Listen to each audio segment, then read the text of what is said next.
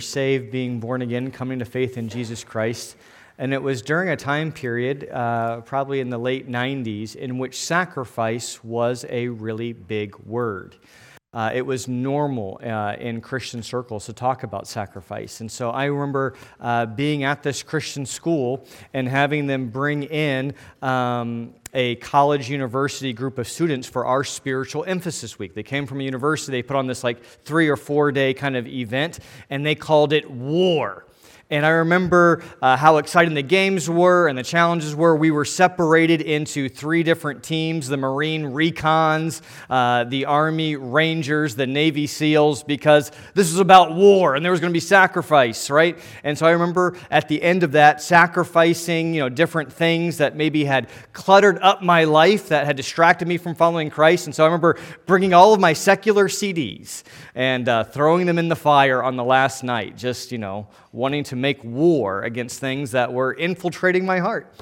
And then in 10th grade, I remember having a Bible teacher, and she was giving away some of her books.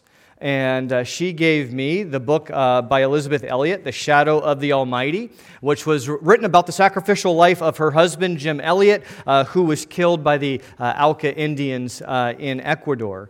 And Christians of my generation know his often quoted words. He says this, "He is no fool who gives up what he cannot keep to gain what he cannot lose." Sacrifice. I then learned about C.T. Studd. It kind of appealed to me because he was an athlete. He was a professional cricketer. He left his career when he was at the height of it and became an evangelist. And he wrote these words, "Some want to live within the sound of a church bell. I want to run a rescue mission within a yard of hell." It's a sign we had in our house. Lost it during our little house fire. Haven't put it back up. That's been haunting me all week. I can remember the number of sermons I heard in those days about taking up your cross to follow Jesus, counting the cost, no turning back, giving Jesus your all. It feels like either whatever kind of group I was a part or just the day and age that we live in now that things have changed, that we don't talk about sacrifice as much. I hear today a lot more about satisfaction.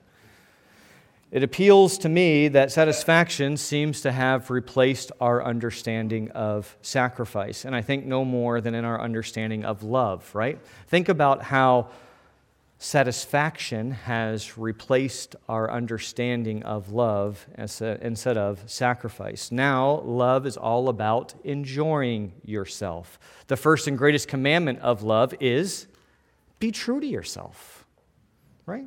The second and greatest commandment is like it, affirm and applaud whatever self your neighbor chooses to be. The unpardonable sins of today are denying yourself, or to question or judge someone else's self-expression. Under its spell, the world today understands love this way. Love has us under its spell, and it grants us permission to live an experimental life in our therapeutic journey toward satisfaction, not sacrifice. We resist relationships that include obligations. Maybe church membership is like, I don't know. Obligation is scary. Anything that would infringe upon our personal satisfaction or require us to sacrifice. It's impacted our understanding of marriage. Now marriage is understood as finding your soulmate, right, who will complete you and make you happy and be the best version of you as you pursue your own version of you. That's what a pastor is up against when we hear Jesus loved them to the end. What do you hear when you hear Jesus loved them to the end? We can hear many different things. Satisfaction, sacrifice. As we look at the example of Jesus in John 13 this morning, I want to ask you to ask yourself, why do you think love is found in satisfaction and not in sacrifice? To recalibrate our understanding of love, let's understand what Jesus knows in order to do what Jesus does. That's kind of the point this morning. To do what Jesus does, you need to know what he knows. If you don't know what he knows, you will never do what he does. You can see that's the point of our text just by looking at its structure. The structure of the text we have in verse 1 is kind of bookended, verse 1 and verse 17, with what Jesus knows and what Jesus does. You see the connection between knowing and doing. Sounds a lot like James 1, right? But here it is in verse 1, now before the feast of the Passovers, when Jesus knew that his hour had come, right, to depart out of this world to the Father, having loved his own who were in the world, this is what he does. He loved them to the end, right? And so we see a connection between what Jesus knows and what he does. We could also say it is because he knows what he knows that he does what he does. Then look at verse 17, how it ends. If you know these things, blessed are you if you do them. We didn't know what he knows, or else we will never get up and do what he did.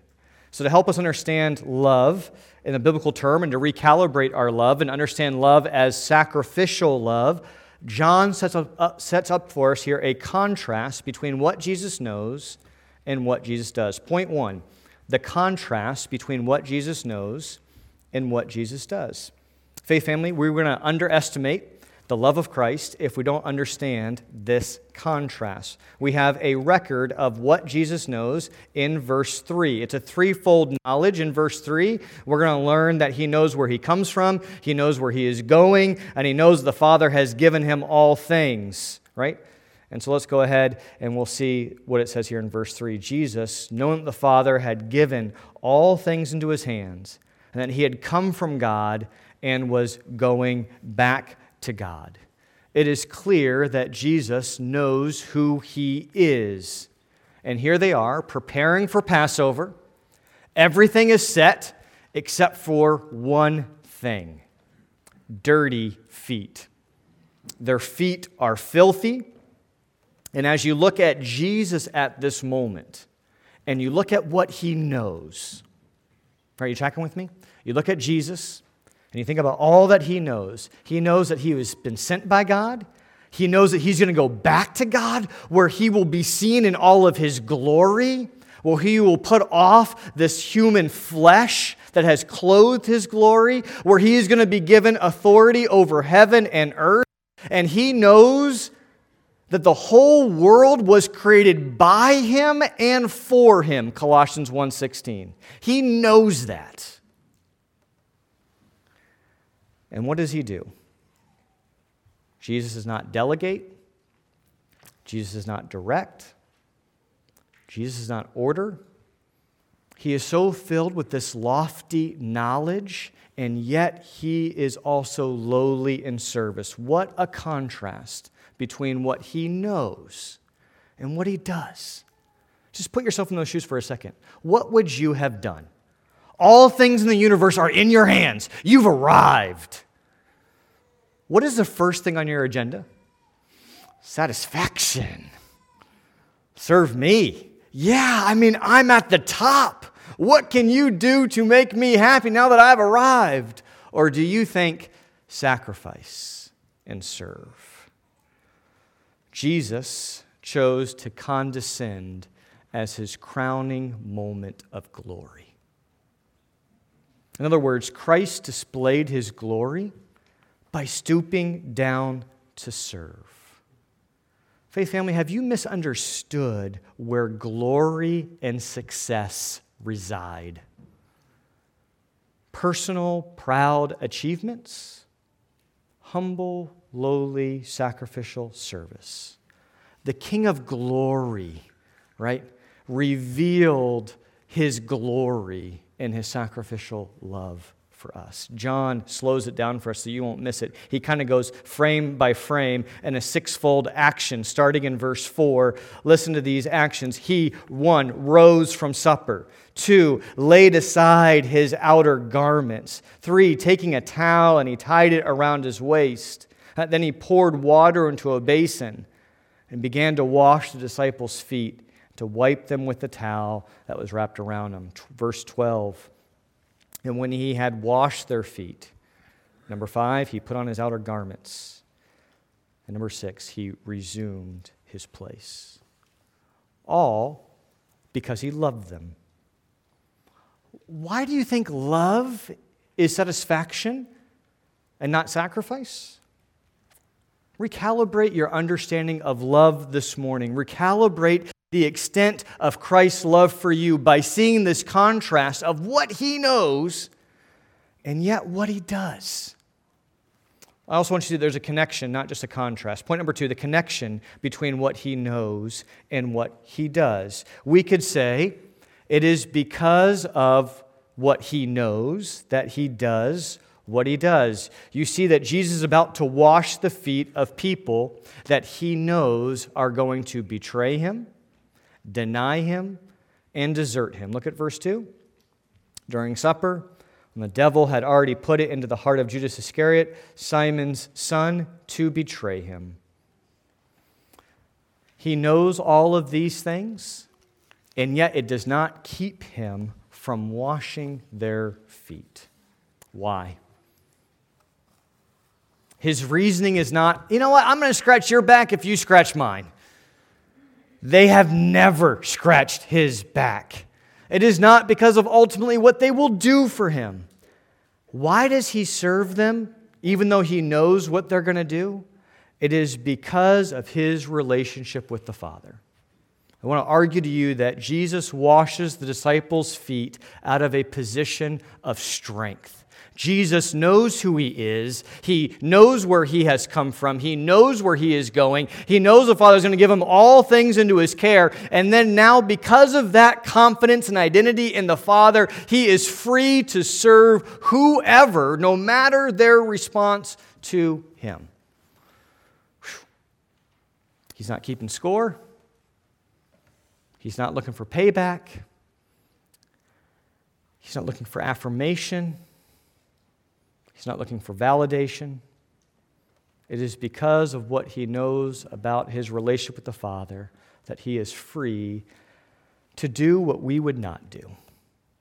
Faith family, don't underestimate the love of Christ by seeing the powerful connection between what he knows and what he does. It is because he knows what he knows that he does what he does.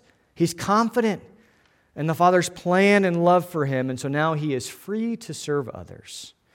And unless you know that, you will never let him do what he does to you. The disciples have no idea what he knows, so it's no surprise that Peter doesn't want him to do what he does. Look at verse 6. He came to Simon Peter, who said to him, "Lord, do you wash my feet?" Now, Peter's reaction is quite understandable. Peter's known for often getting things wrong, but this is one where he is like 100% sure he's going to get it right. And we all would be saying, yeah, I think Peter has it right. Because as students of the Bible, you could find in every commentary I read this week that there isn't a single bit of evidence from any ancient Near Eastern source of any kind of reference to a superior washing an inferior's feet. No extra-biblical examples of that ever happening. It is for the inferiors to wash the superior's feet. It would have been normal for them to do that. This is not the first meal they've ever had together. And think back. It would have been an honor for them. Because how does John the Baptist try to talk about Jesus when he meets him? This is the man whose sandals I am not worthy to untie. That's the mindset of the day. And so when Christ, their master, comes over and takes off his robes and gets pretty much down close to, in an embarrassing amount of clothes, it's awkward. No, you should not be doing this. But Jesus is gentle with Peter because he understands where he's coming from, so he handles him with care. Verse 7, Jesus answered him, "What I am doing you do not understand now, but afterwards you will understand." This is not a part of the sermon. It's not a part of the point. But would that not be just a great verse to put over all of your life? Any suffering, any trial, what I am doing now, you don't understand, but afterwards you will. the disciples are going to look at Good Friday and think that Jesus lost.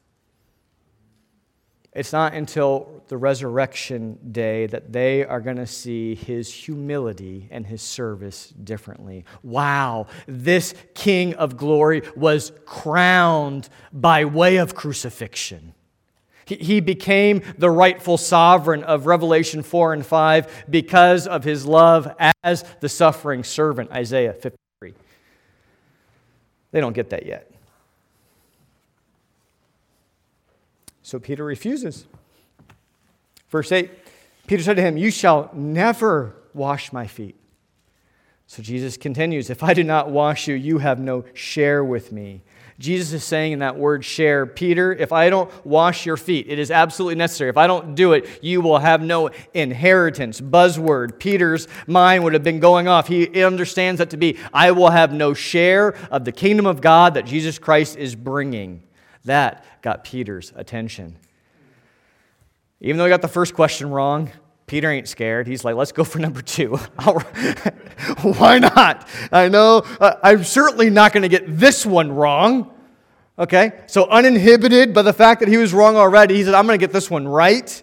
He says, okay, then wash me head to toe. I know that I started off with saying I want nothing, but now I'm all in. It seems like Peter only has two speeds. It's like all or nothing. He's like, I want the full bath. Give me the mani and pedi with it. We'll do this, okay?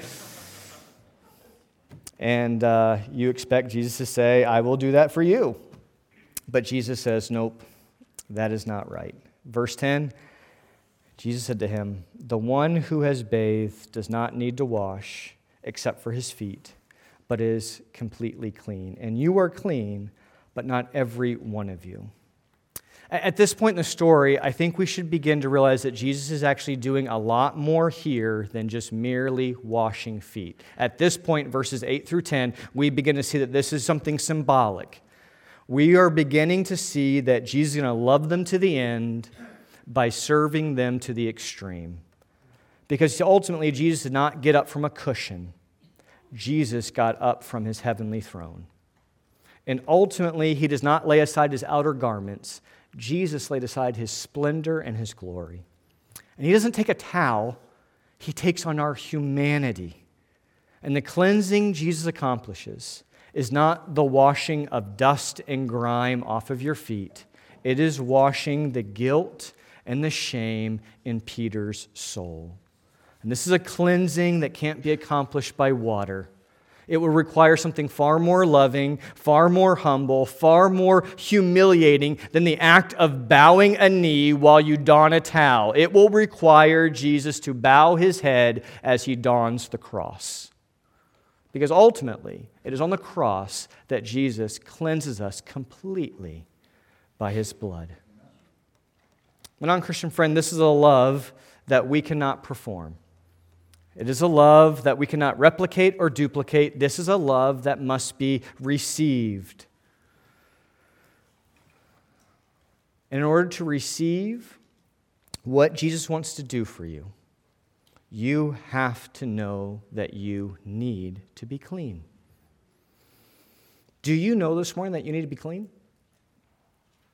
Will you allow yourself to be washed by the only one who can truly cleanse you?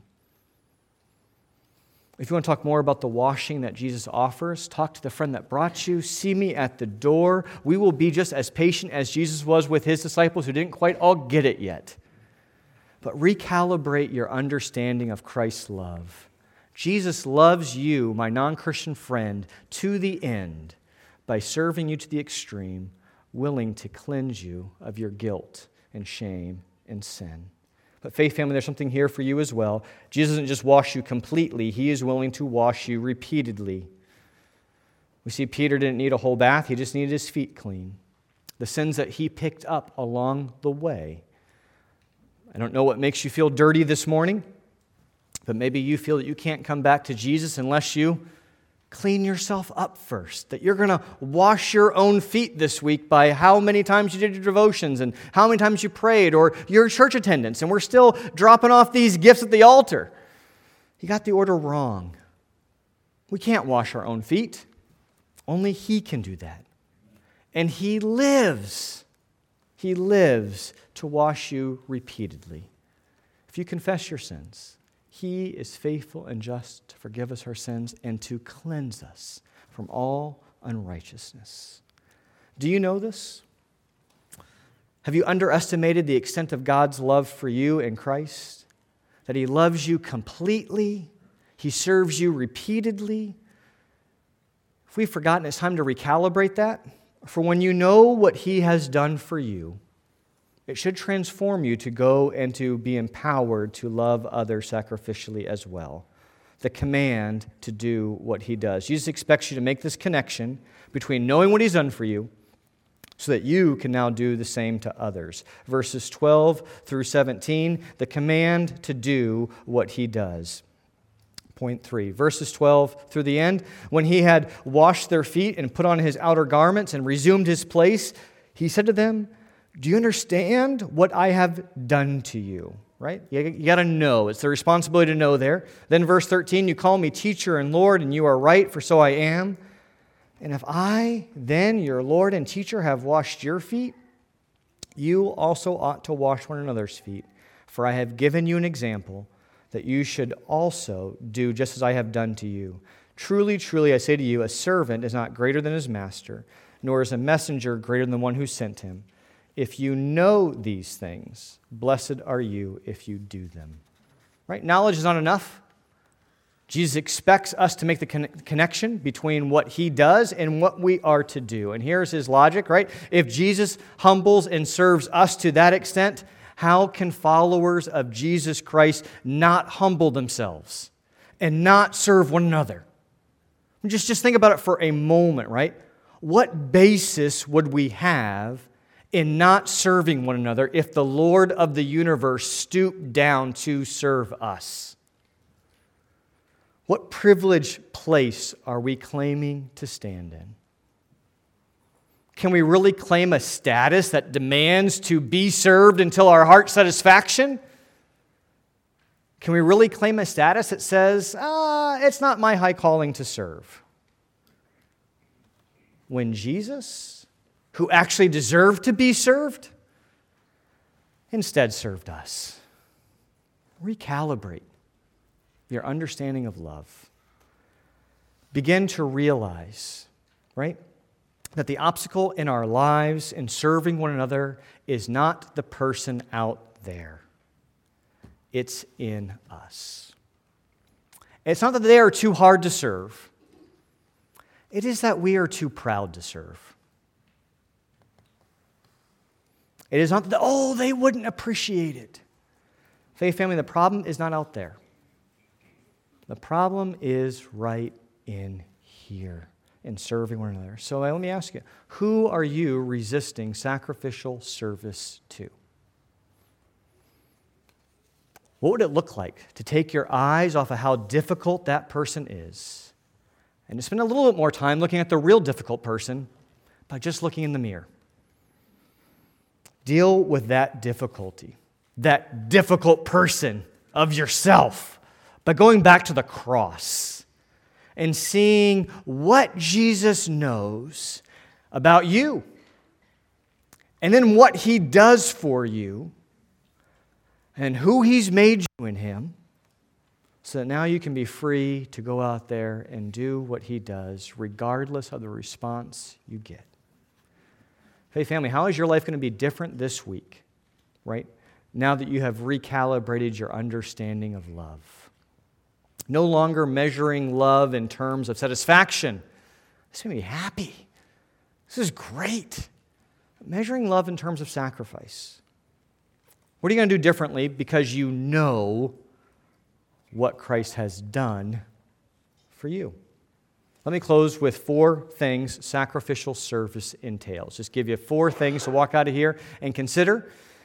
Your service, number 1, should always be motivated by love. He loved them to the end, and then the rest of the Gospel of John, we're going to see how He does that, and it's through serving. And this is just a portrait of it in the foot washing of a greater portrait of how He serves them and saving them. But start with being motivated by love. If you don't have that for somebody, I encourage you to begin by praying. Praying for love. And then put yourself in a position to love them. The more you know about them, right, the more you'll find opportunities to love them. Second, your service should regularly involve sacrifice.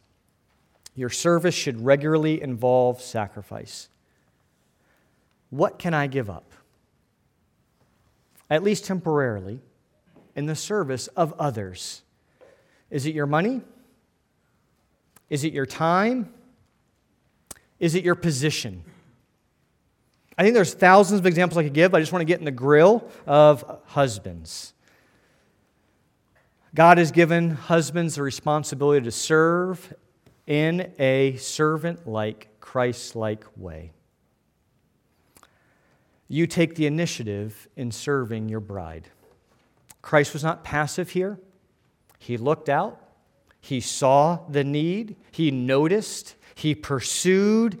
And he took the initiative in laying aside his position and his glory to the point that he was mistaken as a slave.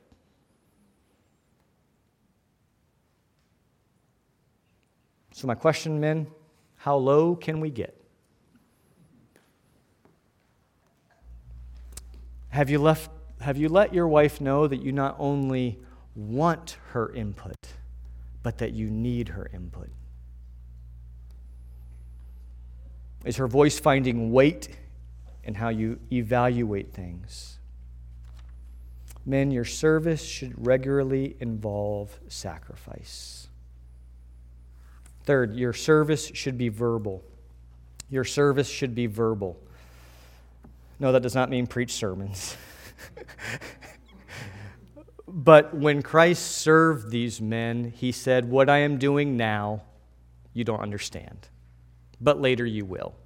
And it's because he explained it to them.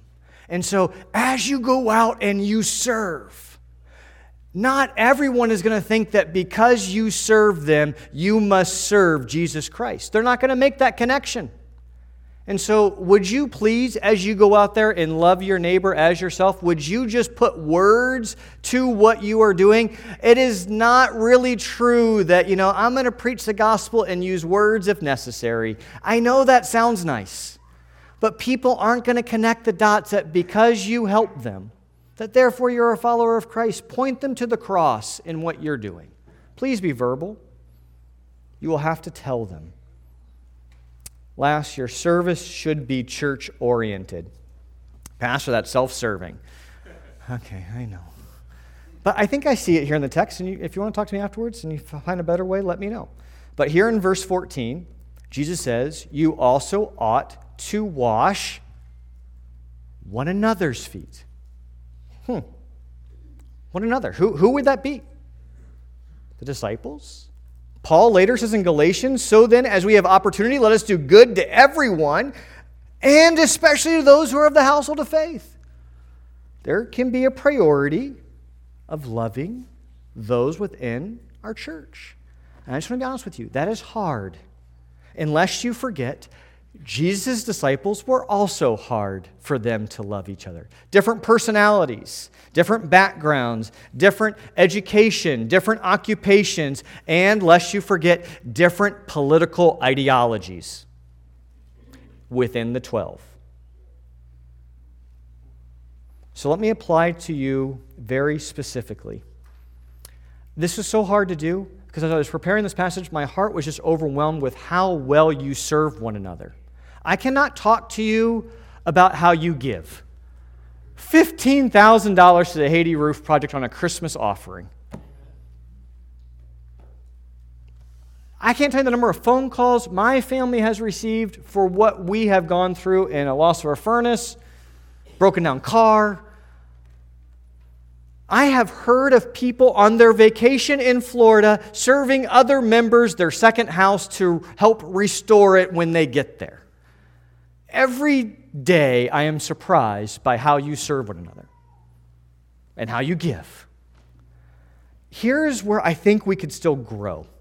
And so just know I'm behind you in all these great things. These are the edges. But I think we can recalibrate to love the way that Jesus loves within our church. Republicans.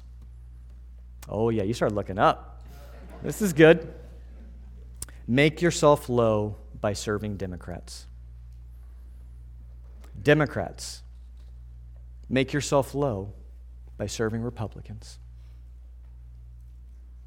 I don't have any stories of that yet, but I'm looking forward to going to a Magnify night in which I can testify that within this membership, Republicans are getting low to serve Democrats, and Democrats are getting low to serve Republicans. Upperclassmen, high school students, make yourself low by serving those that need your help. It might not be your thing. You have aged out of youth group. You are the upperclassman. You have jobs. You have cars. You have things to do. Don't just think about your satisfaction of you going. Think about the lower kids that need your example and your investment and your discipleship. Ask the Lord, would He have you serve sacrificially by leading in youth group? Middle school students, those of you who are popular, every week we have new people coming here. Would you include others that aren't on the inside? A lot of you have been raised in this church. You don't know what it's like to be on the outside. You have forgotten. Make yourself low. Include others. Make a horseshoe out there in Palmer Hall, not a circle. Is that helpful? I don't know what that means. You like that? It's a what? It was a ringer.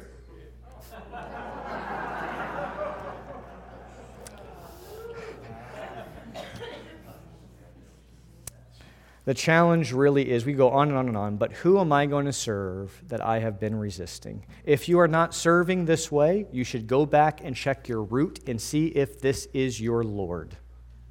Okay? If Jesus is your Lord, you must follow His example. Your service is an evidence of your salvation. My non-Christian friends, Jesus cannot be your example unless He is your Lord. Don't look at the passage and say, oh, I need to be just like Jesus here. No, He has to do something for you first. You have to get washed clean. He has to be your Lord. But I guess I want to ask you this. Why would you resist the one Lord and Master over your life who is known as the God who stoops and takes on a towel to serve you? I know it's scary to give up authority and independence in your life, but behold our God who served you by dying on the cross and cleansed you. Don't underestimate the love of Christ. Know what He knows to receive what He does. Know what He knows to do what He does. So a moment of silence, you think about how you are going to live out this calling in your life.